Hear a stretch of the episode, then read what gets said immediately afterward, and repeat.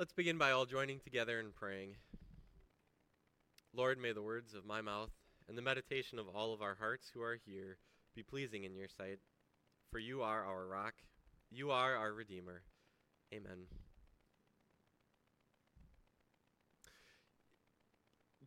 Can I solve a huge chunk of the tech issues, technology uh, issues that you're going to have in your life today?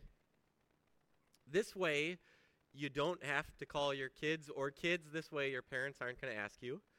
Uh, this way, you don't have to go drop your phone off at a shop or start banging your head against the wall because you've tried everything and it just doesn't seem to work out. Really simple. Here it is. Do a restart. Now, I know it's not going to fix everything.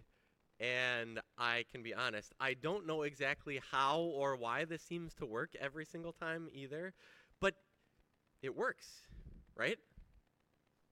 Your computer gets slowed down to this crawl, and you're trying to just type in a Word doc, and you can't even get the words out. Restart it. It's the morning, and you want to get McDonald's breakfast, and you know that the app is better for McDonald's breakfast, and you try to order and you click one thing and then the loading circle just keeps loading and loading and loading. What do you do? Restart it. You have an $80 million piece of military equipment that stops working and it starts to fall out of the sky. What do you do? Restart it. It's crazy. You do a restart, and for most technology that's in our lives, it works. It's the easiest, most consistent problem solving solution for technology that any IT smart person is ever going to be able to tell you. Just do a restart. But you and I are not here for tech advice. No. We're here because our lives are so much more complex than holding down a button for 10 seconds and then everything starts to work again perfectly. Our lives can be broken to the point where we hit rock bottom and we desperately need to start over. So, how does that work? I can tell you it's not going to come from reading a book about successful or efficient people. 10 practical steps, as good as they might be, aren't going to be enough. No, if we want a new start, we need help that comes from outside of ourselves. And in this new series, that is exactly what we're going to see. People who messed up. People who need a change. People who cannot make it work by themselves. God steps in, does a restart for these people, and he makes life work again. This first pair of people that we get to hear about who got a restart, I think are the people who needed it the most. And to really understand Adam and Eve and what God did for these people, we got to understand that their world, to start with, was not the world that you and I know. In the beginning, God created everything perfect. Perfect environment and temperature. Perfect food that they could eat for every single meal that was just a hand reach away. Perfect bodies that never felt any aches, never felt any pains, nothing bad ever wrong with them. Perfect relationships between each other, husband and wife, perfect all of the time perfect relationship between them and God so that they could talk to God face to face and it would be okay? Everything in their world was absolutely good. And Adam and Eve got to live in a world and experience perfection. so, why would they need a restart? Because you heard it, they threw away perfection. In the perfect world that God gave them, God, God gave them one simple command, one thing that He told them don't eat from the tree of the knowledge of good and evil. One thing. Everything else that they could have done, was perfect and good. Every thought, every action, every feeling perfect. But that one way of not doing that thing, that was their way of showing God that they loved him, that they honored him, that they respected him and trusted him and his ways. That was their way of being perfect with God. And again, I think it's really hard to hear what they did. But here's one more time the account of the biggest mistake ever made. And I don't really have a whole lot to add to this today, so we're going to do in big chunks uh, and just a little bit of commentary after each one. Here's the first part, verses 1 to 5. Now, the serpent, we know the devil, was more crafty than any of the wild animals the Lord God had made. He said to the woman, Did God really say you must not eat from any tree in the garden? The woman said to the serpent, We may eat fruit from the trees in the garden, but God did say, you must not eat fruit from the tree that is in the middle of the garden, and you must not touch it, or you will die. You will not certainly die, the serpent said to the woman. For God knows that when you eat from it, your eyes will be opened, and you will be like God, knowing good and evil.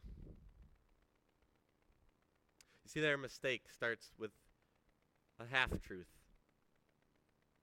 and pressure from what we know was the devil looking like a snake and his strategy, it's, it's pretty brilliant. It's to convince Adam and Eve that God is holding out on them. That God hasn't given them the perfect world that they think they have at that point. That if they took control for themselves, then they would finally get what they wanted. They would be like him. So, when the woman saw that the fruit of the tree was good for food and pleasing to the eye, and also desirable for gaining wisdom, she took some and ate it. She also gave some to her husband who was with her, and he ate it. A couple important details with this little bit. No one forced them to eat. Adam, her husband, had been with her the whole time and watched all of this and didn't stop her and then took some for himself. No, they wanted to do this. It was their decision and they went along with the devil's obviously wrong lies. And their mistake made a pretty big difference in life. Here's the next big section. Then the eyes of both of them were opened, and they realized that they were naked, so they sewed fig leaves together and made coverings for themselves. Then the man and his wife heard the sound of the Lord God as he was walking in the garden in the cool of the day, and they hid from the Lord God among the trees of the garden. But the Lord God called out to the man, Where are you? He answered, I heard you in the garden, and I was afraid because I was naked, so I hid. And he said, Who told you that you were naked? Have you eaten from the tree that I commanded you not to eat from? The man said, The woman you put here with me, she gave me some fruit from the tree, and I ate it.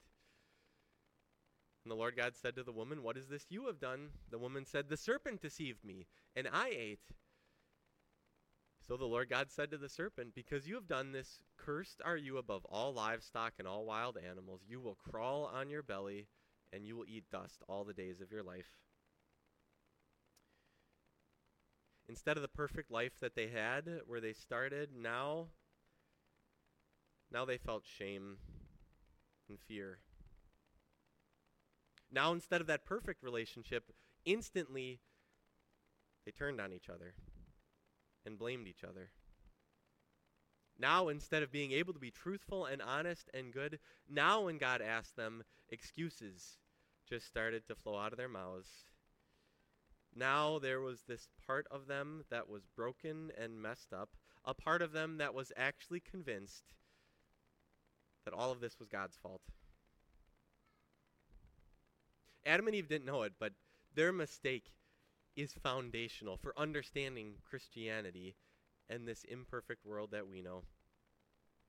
Our world is broken because of them. No more perfect bodies. No more perfect relationships. No more perfect life here forever.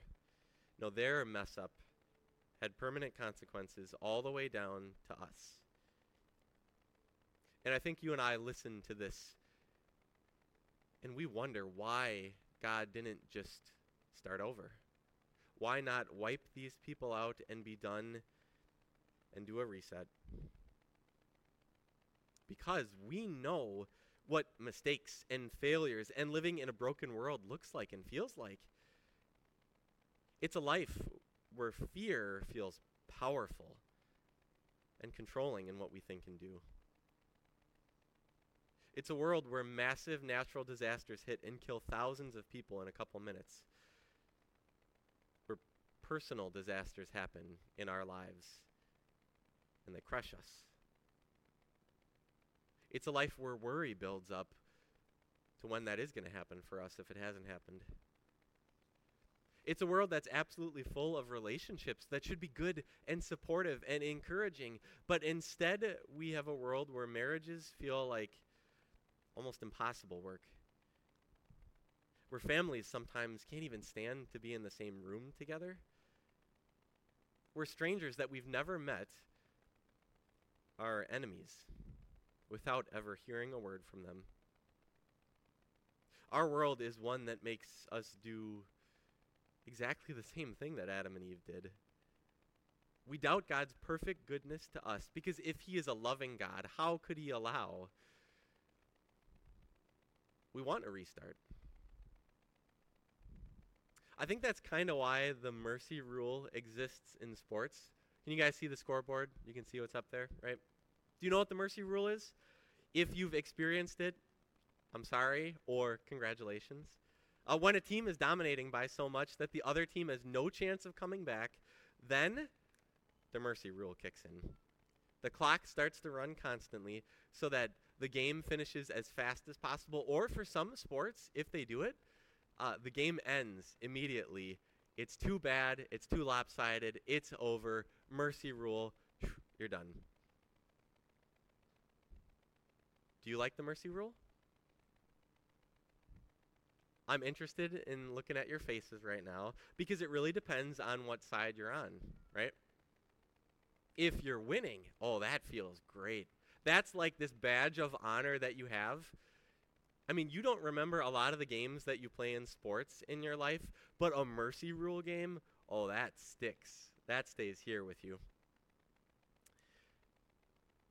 And it's true of the other side. You definitely don't forget those games where you're losing, and you're losing so bad that the mercy rule kicks in. That's embarrassing. You don't even get a chance to try to get out of how bad it is. It makes you wonder if the mercy rule is actually a good and helpful, merciful thing, or if it's just this awful way to make you realize that you and your team have just hit rock bottom. This is what we would expect our God to do with his world after Adam and Eve made the biggest mistake and they broke it. But instead, what we see is God show mercy and crush the enemy. We hear how God is still on Adam and Eve's side, how he made this permanent promise to fix what they had done. Right after the biggest mistake that was ever made, God promises Jesus. In words that are not uh, filled with Jesus' name, this is the very first promise that people trusted in and looked forward to because God promised a solution. Talking to the devil, he says, I will put enmity, hostility between you and the woman, and between your offspring and hers. He will crush your head, and you will strike his heel. God did hit restart by giving them something to hold on to. To know that they were still going to be his people, to have absolute confidence that he would have mercy on their sins. God would do it, though. God had to crush all the brokenness, and God would give them a new life to live. This is how God restarts our lives, too. It's not a button push, it's Jesus. And just like Adam and Eve, he patiently and persistently calls out to us in his grace. He tells us that Adam and Eve's Savior that they looked forward to is our Savior that we look back to.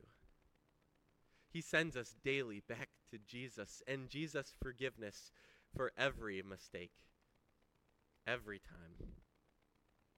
And nothing's too big. The promise of Jesus answered this most impactful and awful sin that was ever done, so it will answer every time that you make a mistake too. And this is why we started with Adam and Eve, and this is why we want to look at them and their mistake. It's kind of awesome that we get to see this. If the Lord forgives mistakes like that, you better believe He forgives you. He resets our perspectives so that we don't get lost in the mistakes of this messed up and broken world. In Him, we look through this lens where we see every day as a day in His grace. We don't live in fear of punishment, but in faith and trust that we're forgiven. Relationships are not going to get to perfection here, but they're going to be based on grace and forgiveness, and that helps. And even when disaster hits, we can have absolute trust because his promised solution of Jesus is permanent and bigger than anything else connected to Him, every day of our lives is a day of restarting in His good grace. So, in the beginning, God did not restart His creation when it looked like He should have. Instead, He restarted our world by promising permanent forgiveness, even for the biggest mistake. And as we do that, holding on to Him and His promises, God will give us a new start too. Amen.